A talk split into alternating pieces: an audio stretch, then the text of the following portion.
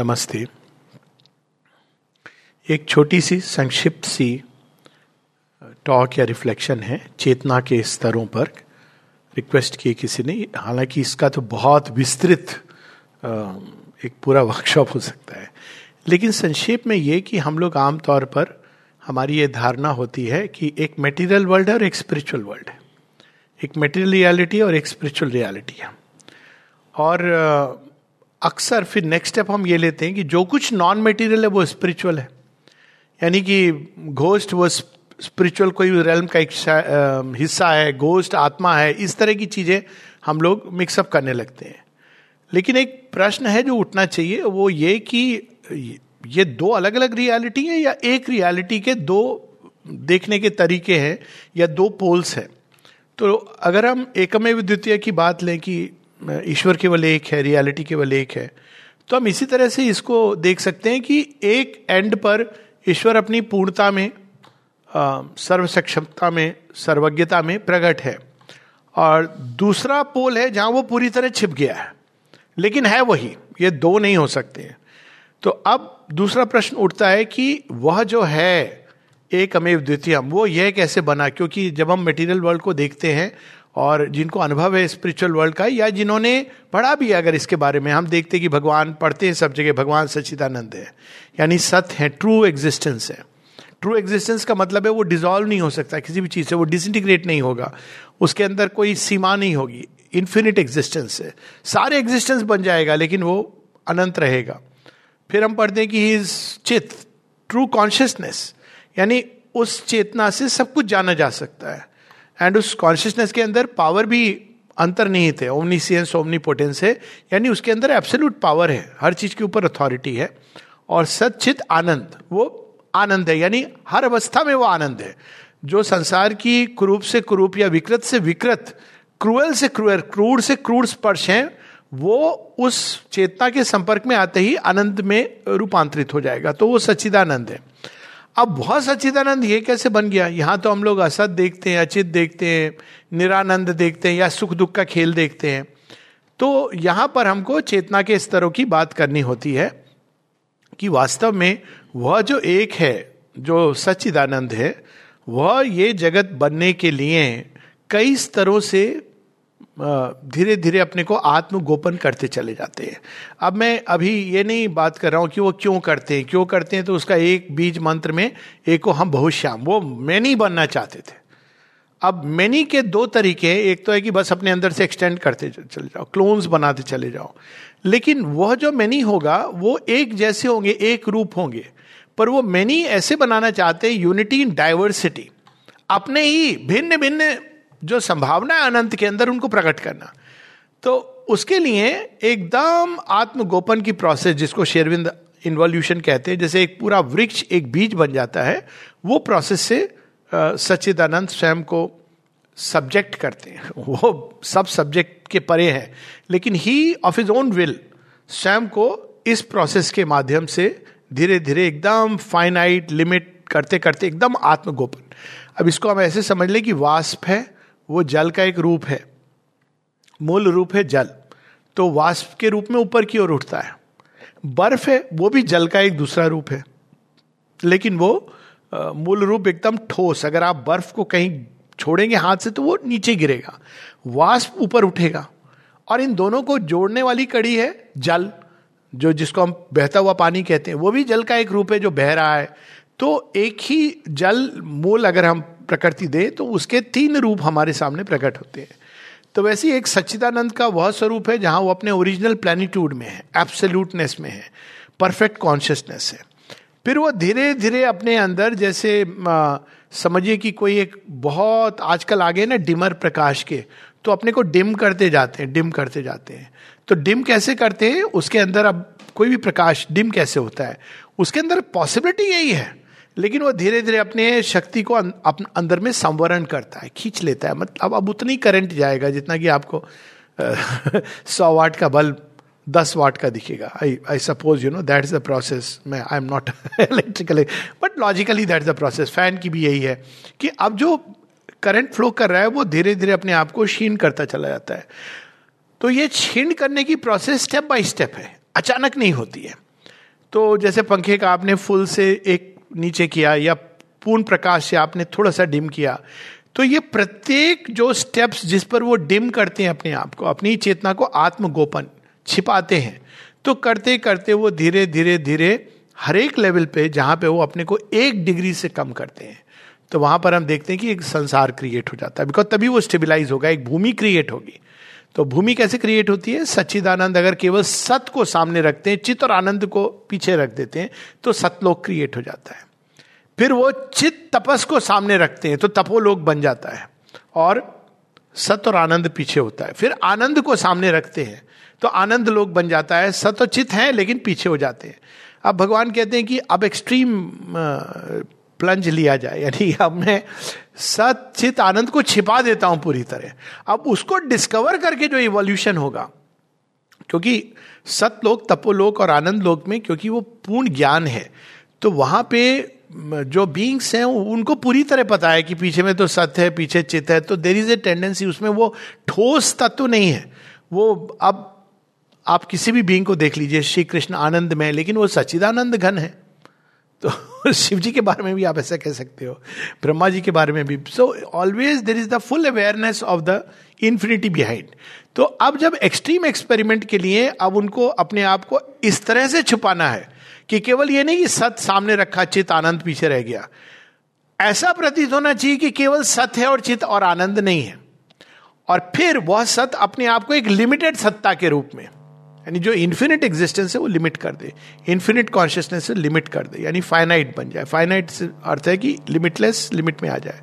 तो अब ये नेक्स्ट लेवल पे, ये चेतना के तीन स्तर है। अब नेक्स्ट लेवल पे सत अपने आप को लिमिट करके infinite consciousness become finite consciousness यानी हम सब एक सीमित सत्ता है। तो सीमित सत्ता कैसे बने? अगर हम लॉजिकली देखें तो हम सब तो जुड़े हुए हैं। एक सत्ता है, ये तो एटम्स एटम सब एक दूसरे में परमिएट कर रहे हैं। लेकिन हमको ये भान होता है कि ये भिन्न है और अलग है। ये भी आवश्यक है for the fullness of the manifestation जो हम सब के अंदर सीमित अवेयरनेस भी है कॉन्शियसनेस सीमित पावर भी है तो अगेन कॉन्शियसनेस चित्त, तपस अपने आप को सीमित कर देता है। तो ऐसा महसूस होता है कि हम सीमित हैं और आनंद स्वयं को सीमित करके प्लेजर और पेन बन जाता है। तो अब ये जो ट्रांजिशन होता है, ये ट्रांजिशन जहाँ पे उन्होंने केवल अपने एक पक्ष को या दो पक्ष को पीछे रखा है और यहाँ पर जहाँ वो एक पक्ष ही है जो सीमित हो गया है, सारे पक्ष सीमित हो गए हैं। तो अब वो कैसे होता है? वो एक बीच में एक लेयर है, यानी सतलोक, तपोलोक आनंद लोक और नीचे में मन, प्राण, शरीर। बीच में एक लेयर आता है जहाँ पे भगवान अपनी पूर्णता में प्रवेश करते हैं और बाहर वो सीमित होकर प्रकट होते हैं। और उसका सबसे सुंदर उदाहरण है प्रिज्म। प्रिज्म में व्हाइट लाइट आती है, अंदर कुछ होता है और बाहर में सात रंगों के सपने चुने, वो आ जाता है बाहर। अब आप चुनिए, आपको कौन सा सपनों का रंग चाहिए? और वो सात रंग अगर आप कंप्यूटर उसमें जाएँ तो वो अनेकों अनेकों रंग हो सकते हैं। तो ये विविधता के लिए ज़रूरी है। तो वो प्रिज्म जिसके द्वार से पास होते ही, वह एक अनेक अनेक अनेक में प्रकट होने लगता है। अनेक रूपों में, वो प्रिज्म है सुपरमेंटल कॉन्शियसनेस। तो सुपर माइंड के अंदर प्रिज्म की तरह एक भी है, अनेक भी है। उसके पास दोनों के रहस्य हैं। सुपर माइंड के परे चले जाएँ तो आनंद लोक में सच्चिदानंद का पूरा रहस्य है, लेकिन इस मल्टीप्लिसिटी का रहस्य नहीं है। उनके पास पावर है, लेकिन जब तक आपके पास पूरा रहस्य नहीं है अनेकत्व का तो वो पावर क्रश कर सकती है। यानी आनंद प्रकट हो गया सृष्टि में, क्योंकि अनेकत्व का रहस्य नहीं है। तो तो भगवान कर सकते अपने आप को प्रकट। आनंद लोक से हुए ही श्री कृष्ण आए। श्री कृष्ण आए और उन्होंने कहा, मैं सबको आनंद और फ्रीडम डिलाइट नतीजा क्या हुआ? कुरुक्षेत्र। क्योंकि जो अनेकत्व है, उसका रहस्य ज़रूरी है। अगर आप अनेकत्व का रहस्य नहीं जानते, अनेकत्व में क्या है? हर की अलग अलग पेस है अलग अलग लेवल है अलग अलग स्टेज है। वो रहस्य होना चाहिए। जो एकत्व के लोग हैं, उनके पास ये नहीं है रहस्य, उन्होंने स्वयं ही उस रहस्य को नहीं धारा छिपा हुआ है। लेकिन मैनिफेस्टेशन का रहस्य जब अनमेनिफेस्ट या मैनिफेस्ट की ओर आते हैं तो सुपर माइंड से पास होते ही चेतना के पास इसका सीक्रेट आ जाता है। इसीलिए अगर संसार में विविधता के मध्य एक यूनिटी डाइवर्सिटी को रख करके अगर प्रकट करनी है तो बिना सुपर माइंड के वो संभव नहीं है। कल्ट्स हुए जिन्होंने प्रयास किया कि एक भगवान के आधार पर हम लोग एक समाज बनाएँगे, लेकिन उनकी जो बाद में दुर्गति हुई, ये हम सब जानते हैं। जैसे वो क्या होते हैं, एक सीमित कल्ट हो जाते हैं। और वो कल्पना करते हैं कि सब लोगों को हम एक प्रोसेस बता देंगे, एक मेथड है उससे वो लोग वहाँ पहुँच जाएँगे। बट इट्स नॉट पॉसिबल क्योंकि हर किसी का एक इंडिविजुअल ट्रूथ है, रास्ता है, मार्ग है, ये सब अनेकत्व का क्षेत्र है। तो वह पावर जो उस एक को अनेक बनाती है, अनंत को सीमित बना देती है। शांत बनाती क्योंकि जो सीमित है, उसका अंत होगा। वो इसलिए अंत होगा, क्योंकि ट्रुथ तो असीम है। तो सीमित तो फ्रंट है तो उसका अंत होगा। देह का अंत होगा, इस, ये ये सब as of now that is the truth तो वह जो पावर जो अनंत को सीमित कर देती है, वो है माया। माया का जो रूट है, मा धातु। माँ का अर्थ है किसी भी चीज़ को सीमित करना लिमिट करना। तो माता। माता क्या करती है? गर्भ के अंदर से वो एक सीमित रूप में, नाम रूप में जन्म देती है। तो वो क्या करती है माया? मेजर मात्रा वर्ड भी उसी से आता है। कितनी मात्रा लोगे दवाई की? मात्रा। तो वो क्या करती है? वो अनंत को इस प्रकार से प्रस्तुत करती है सृष्टि में कि सब सीमित सीमित सीमित लगता है। और वो क्यों करती है? क्योंकि वो भगवान की माया है। आप ये नहीं कह सकते कि माया को डिजोल्व कर दो। डिजोल्व करके आप जा सकते हो डिजोल्व नहीं कर सकते, पर वो चाहे तो हमको पार अपने भेज सकती हैं। लेकिन फिर ईश्वर का प्रयोजन समाप्त हो जाएगा। तो वो ईश्वर की ही माया है। तो इसीलिए श्री अरविंद एक जगह लिखते हैं, तुम माया को स्ले नहीं कर सकते हो।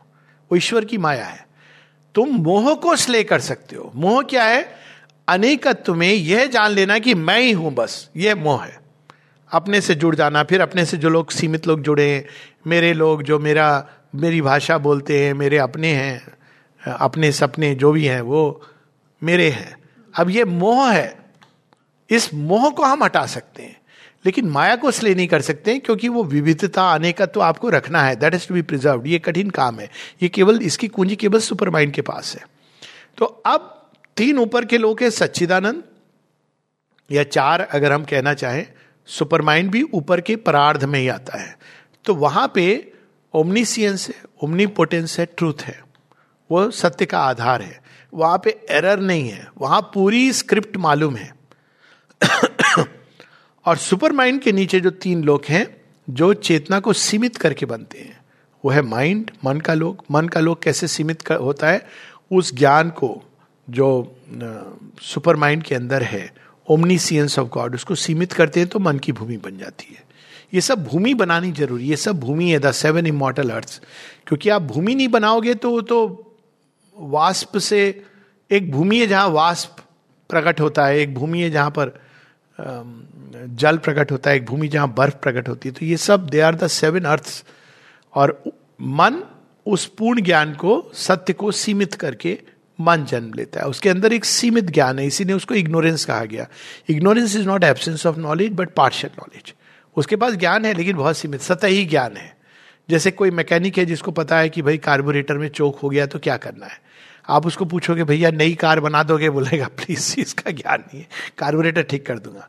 या डॉक्टर है जो मैकेनिक की तरह उनको पता है कि ये आप दवाई दे दो पैरासीटामोल ले लो, बुखार उतर जाएगा, क्योंकि वो ब्रेन के अंदर जो थर्मोस्टेट है, उसको ठीक कर देता है। ये उनको पता है। पर अब आप अगर उसके पीछे जाओगे कि भाई ये बुखार का जो गुह्य कारण है, क्या है? भगवान ने क्यों किसी को बुखार दिया? ये सब उनको नहीं पता है। वो एक मैकेनिक का काम है। मनुष्य की देह ऐसे कैसे बनी है इवॉल्व कैसे हुई है तो वो एक ज्ञान आपको एक सीमा तक ले जाएगा। बहुत काफ़ी अगर आप उसके डिटेल में जाएँगे तो काफ़ी हद तक ले जाएगा। लेकिन ना वो इस देह की रचना का मंतव्य बता सकता है, ना गंतव्य बता सकता है। ये उसकी सीमा है। इट कैनॉट से कि कार बनी क्यों मेकर ने क्यों बनाई, और कार की कोई दिशा और लक्ष्य क्या होना चाहिए। तो विज्ञान तो इस क्वेश्चन को इस तरह से खत्म कर देता है कि भाई ना कोई मंतव्य है, ना गंतव्य है। बस कार है, कार के बारे में हम तुम्हें सब बता देंगे। तुम कहते हो सोल है, जो ओनर है, ये सब कुछ दिस नॉट ट्रू क्यों नॉट ट्रू बिकॉज़ आप इस अज्ञान की भूमि पे नहीं जान सकते। तो अज्ञान के कारण मन प्रोसेसेस को समझ सकता है हाउ को वाई को नहीं समझ सकता है, देही को नहीं जान सकता है। तो ये एक मन का क्षेत्र। चित तपस वो स्वयं को सीमित करके प्राण बन जाता है। लेकिन अंदर उसके तपस छिपा हुआ है। तो उसके अंदर प्रयास यही होता है कि अब तपस क्या करता है? चित तपस के अंदर पावर है। वो उस पावर के द्वारा जो कुछ उसको चाहिए, उसके सामने प्रकट हो जाता है। डिवाइन को स्ट्रेन नहीं करना पड़ता है। और जो दिव्य से युक्त है, उसको भी स्ट्रेन नहीं करना पड़ता है। एफर्टलेस होती है स्ट्राइविंग पर वो जब सीमित हो जाता है तो एब्सोलूट पावर चाहता है। तो वो फिर वही जैसे मन अज्ञान में प्रयास करता सतह पर, जीवन सतह पर प्रयास करता है उलझ उलझ के सुलझाने की चेष्टा करके एक्वायर करके पजेस करके एम्बिशन के द्वारा डिज़ायर के द्वारा, कि मैं उस ओमनीपोटेंस को क्रिएट कर दूँ। जैसे कुछ लोग होते हैं ना, अपने मोबाइल पर, हमने चीफ मिनिस्टर से हमारी जान पहचान है प्राइम मिनिस्टर से जान पहचान है। कभी कोई बोले तो कहना अच्छा लगाओ फ़ोन अब देखना कैसे घबरा जाएँगे। कोई जान पहचान है। किसी लेकिन होता है, हमारे हम बात करा देंगे आपको। अब पहली बात है कि अगर आप सही हो तो आपको क्यों इन चीज़ों का डरना? लेकिन कुछ लोग होते हैं जो इसी से उनको लगता है, हम बड़े पावरफुल हैं। तो वो बाहर से हम क्रिएट वेल्थ अगर मेरे पास आ गई तो मैं कुछ भी खरीद सकता हूँ। उसे ये पता नहीं है कि the most precious things can not be bought by wealth for the rest there is Mastercard तो आप ये, उसको पता नहीं है कि आप जॉय नहीं खरीद सकते हेल्थ नहीं खरीद सकते, आप रिलेशनशिप नहीं खरीद सकते, प्रेम नहीं खरीद सकते पीस नहीं खरीद सकते। लेकिन वैसे आपके पास संपत्ति है, बल्कि उसको गार्ड करने की दूसरी एक टेंशन आ गई कि मेरे बच्चे उसको उड़ाना दे, पक्का उड़ाएँगे अगर आपने उनको योग्य नहीं बनाया है तो। ये सारी चीज़ें दिमाग में आ गई, पर इंसान प्रयास करता है। और उसी तरह से जो इन्फिनिट सत है एग्जिस्टेंस है, वो सीमित एग्जिस्टेंस हो जाता है। तो हम सोचते हैं I am this body other bodies are other bodies लेकिन जो ट्रू एक्सपीरियंस है, उसमें all bodies are one body अब देखिए आपकी पूरी ना केवल समझ एक्शन चेंज हो जाएगा। अभी तो ये कि this body is different my so I can hurt and injure लेकिन when it is your body then what do you do अब देखिए, यहाँ से वायलेंस नॉन वायलेंस दोनों के प्रिंसिपल निकलते हैं। नॉन वायलेंस का प्रिंसिपल कैसे निकलता है? आप स्वयं को थोड़ी पीड़ा पहुंचाओगे, चोट पहुंचाओगे, अन्य आप विकृत मानसिकता है। तो नॉन वायलेंस का प्रिंसिपल वहाँ से मिलता है। Non injury to others because there are no injuries पर श्री कृष्ण तो कहते हैं कि नहीं ना हन्यते हन्य मानव शरीर। तो वो क्यों कहते हैं? अगर आपके शरीर में एक उंगली खराब हो जाएगी तो आप क्या करोगे? शरीर को बचाओगे या उंगली को बचाओगे? तो कभी कभी violence as an extreme method यानी योद्धा है, ऐसे वायलेंस ये नहीं कि छड़ी लेके आप किसी पर टूट पड़े, वो वायलेंस नहीं, वो वीकनेस है। पर एक योद्धा है, क्षत्रिय है, वो उस वायलेंस को दिशा देता है, जो अर्ज़ है, जो डिस्ट्रॉय करती है उन चीज़ों को, जो अब पूरे जीवन के लिए घातक हो चुकी है। श्री अरविंद का एक एफोरिज्म है ना respect the life of human beings as long as you can but respect more the life of humanity तो अब ये दोनों प्रिंसिपल एक ही चीज़ से निकलते हैं। क्या? क्योंकि दो सत्ताएँ हैं ही नहीं। सत्ता एक ही है वास्त तो वहाँ पर यह भी नहीं कि नहीं, ये किसी और की ज़िम्मेदारी है। सबकी ज़िम्मेदारी अगर अगर हमारी सत्ता के अंदर कोई ऐसी चीज़ आ जाती है जो अब चली जानी चाहिए, कोई ईविल है, एक समय उसका औचित्य था तो आप उसको हटाएँगे। क्योंकि वो सारी लाइफ ऑफ़ ह्यूमैनिटी के लिए खतरनाक है। तो वहाँ से ये सारे जितने भी प्रिंसिपल मिलते हैं लव दाई नेबर या आपको केवल अपने लिए नहीं जियो, सबके लिए जियो, क्योंकि ट्रुथ तो वही है। तो अब ये जो तीनों एकदम होते होते, फिर एकदम वही कॉन्शियसनेस पूरी तरह अपने को विलुप्त कर देती है और वो निश्चेतना बन जाता है। अब जब रिकवरी होती है तो उसी सीक्वेंस में होती है। धीरे धीरे अच्छा ये जो सीमित सत्य वो केवल शरीर का नहीं है, सीमित personality I am doctor so and so मेरा आप विजिटिंग कार्ड दे ये सब सीमित पर्सनैलिटी ये ज़रूरी होती है, जब कोई पौधा बहुत छोटा होता है तो उसको एक आप छोटे पॉट में डाल करके आप खरीदने जाओ ना छोटे छोटे प्लास्टिक के उसमें मिलते हैं। अब तो अच्छे वाले आ गए वो डिजोल्व करने वाले। आपको उससे मिलते हैं। फिर आपको घर में एक थोड़े बड़े पॉट में बना, लगाना होता है। फिर जब और बड़ा होता है तो आप फ़ील्ड में उसको लगा देते हो। तो वो सीमित करने से, स्ट्रगल के साथ जब विकास होता है तो उसको इवोल्यूशन कहते हैं। इवोल्यूशन क्या है? जो असीम, सीमित में छिपा हुआ है। वो अपने आप को प्रकट कर रहा है। कैसे प्रकट कर रहा है? सीमित के आधार पर। चैलेंज देखिए, नाम रूप के आधार पर। अब इसका एक उदाहरण ले लें। Just for the sake of उदाहरण देन वी कैन स्टॉप क्योंकि ये तो अपने आप में बड़ा विस्तृत विषय एक मनुष्य है, या एक नारी का उदाहरण है, सबसे सुंदर उदाहरण है। नारी जब बच्चे को जन्मती है तो वो माँ होती है। नारी जब पति के साथ होती है तो भार्या होती है। नारी जब बेटी है तो बेटी हो गई। नारी जब शिक्षा कहीं पर जाके शिक्षा कर रही है, मेडिकल है, या जो भी एक फ़ील्ड है तो वहाँ वो डॉक्टर है, या शिक्षक है, या जो भी क्षेत्र में वो काम कर रही है।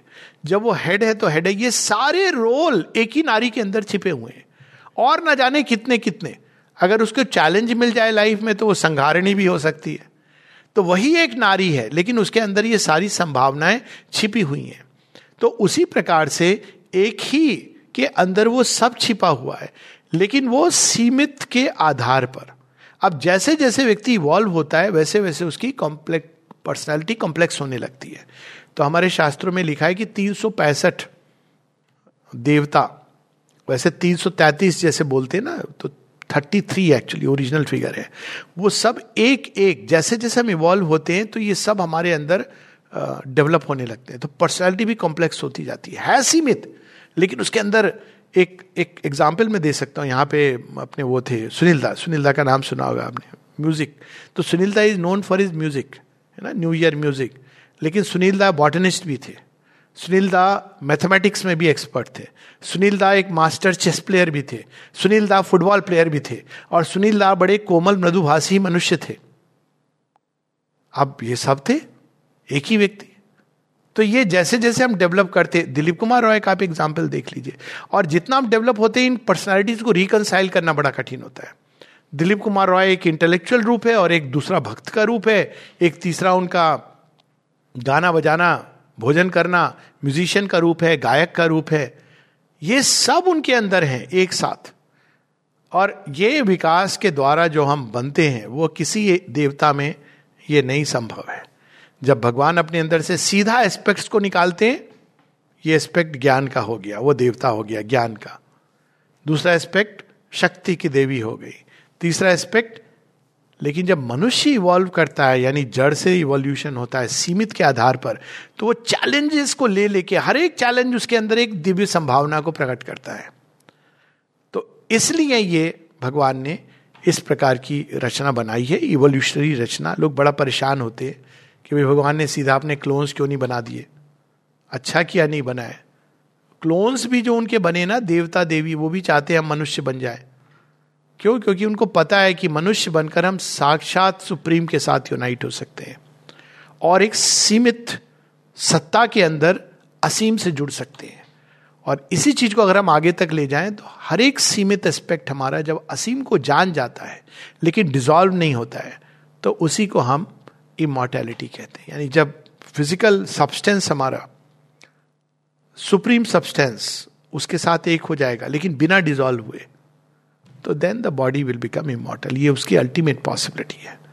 तो ये बहुत ही अति संक्षेप में, सात स्तर चेतना के हो गए, चार जो परार्ध में है, सत चित तपस, आनंद, महरलोक या सुपर माइंड कुछ लोग विज्ञान में कोश कहते हैं, अगर एंशियंट तैतरी लेकिन विज्ञान में कोश को आजकल लोग इंटेलेक्ट समझने लगे तो better to use the original Vedic term Maharlok Maharlok के नीचे इग्नोरेंस का खेल शुरू होता है। कहाँ से? स्वरलोक स्वरलोक को पुराने विधिक ऋषि कुछ लोग समझते थे कि यही अल्टीमेट ट्रूथ है। लेकिन वो रेज है, वो ट्रूथ का sun is still beyond Swarlok super mind है ओवर माइंड है। ओवर माइंड के नीचे नीचे फिर चेतना आत्म गोपन होती हुई माइंड के रेंजेस से नीचे उतर के प्राण जगत, प्राण के नीचे जड़ जगत और जड़ के नीचे निश्चेतन। बीच में एक अवचेतन भी है और जब रिटर्न यात्रा होती है तो इसी के थ्रू होती है। पहले जड़ जगत प्रकट होता है, प्राणवंत होता है, फिर मनवंत होता है, फिर गुणवंत होता है। भगवान का, के गुणों को धारण करता है, फिर वो दिव्य बनता है। सो दिस द प्रोसेस नमस्ते।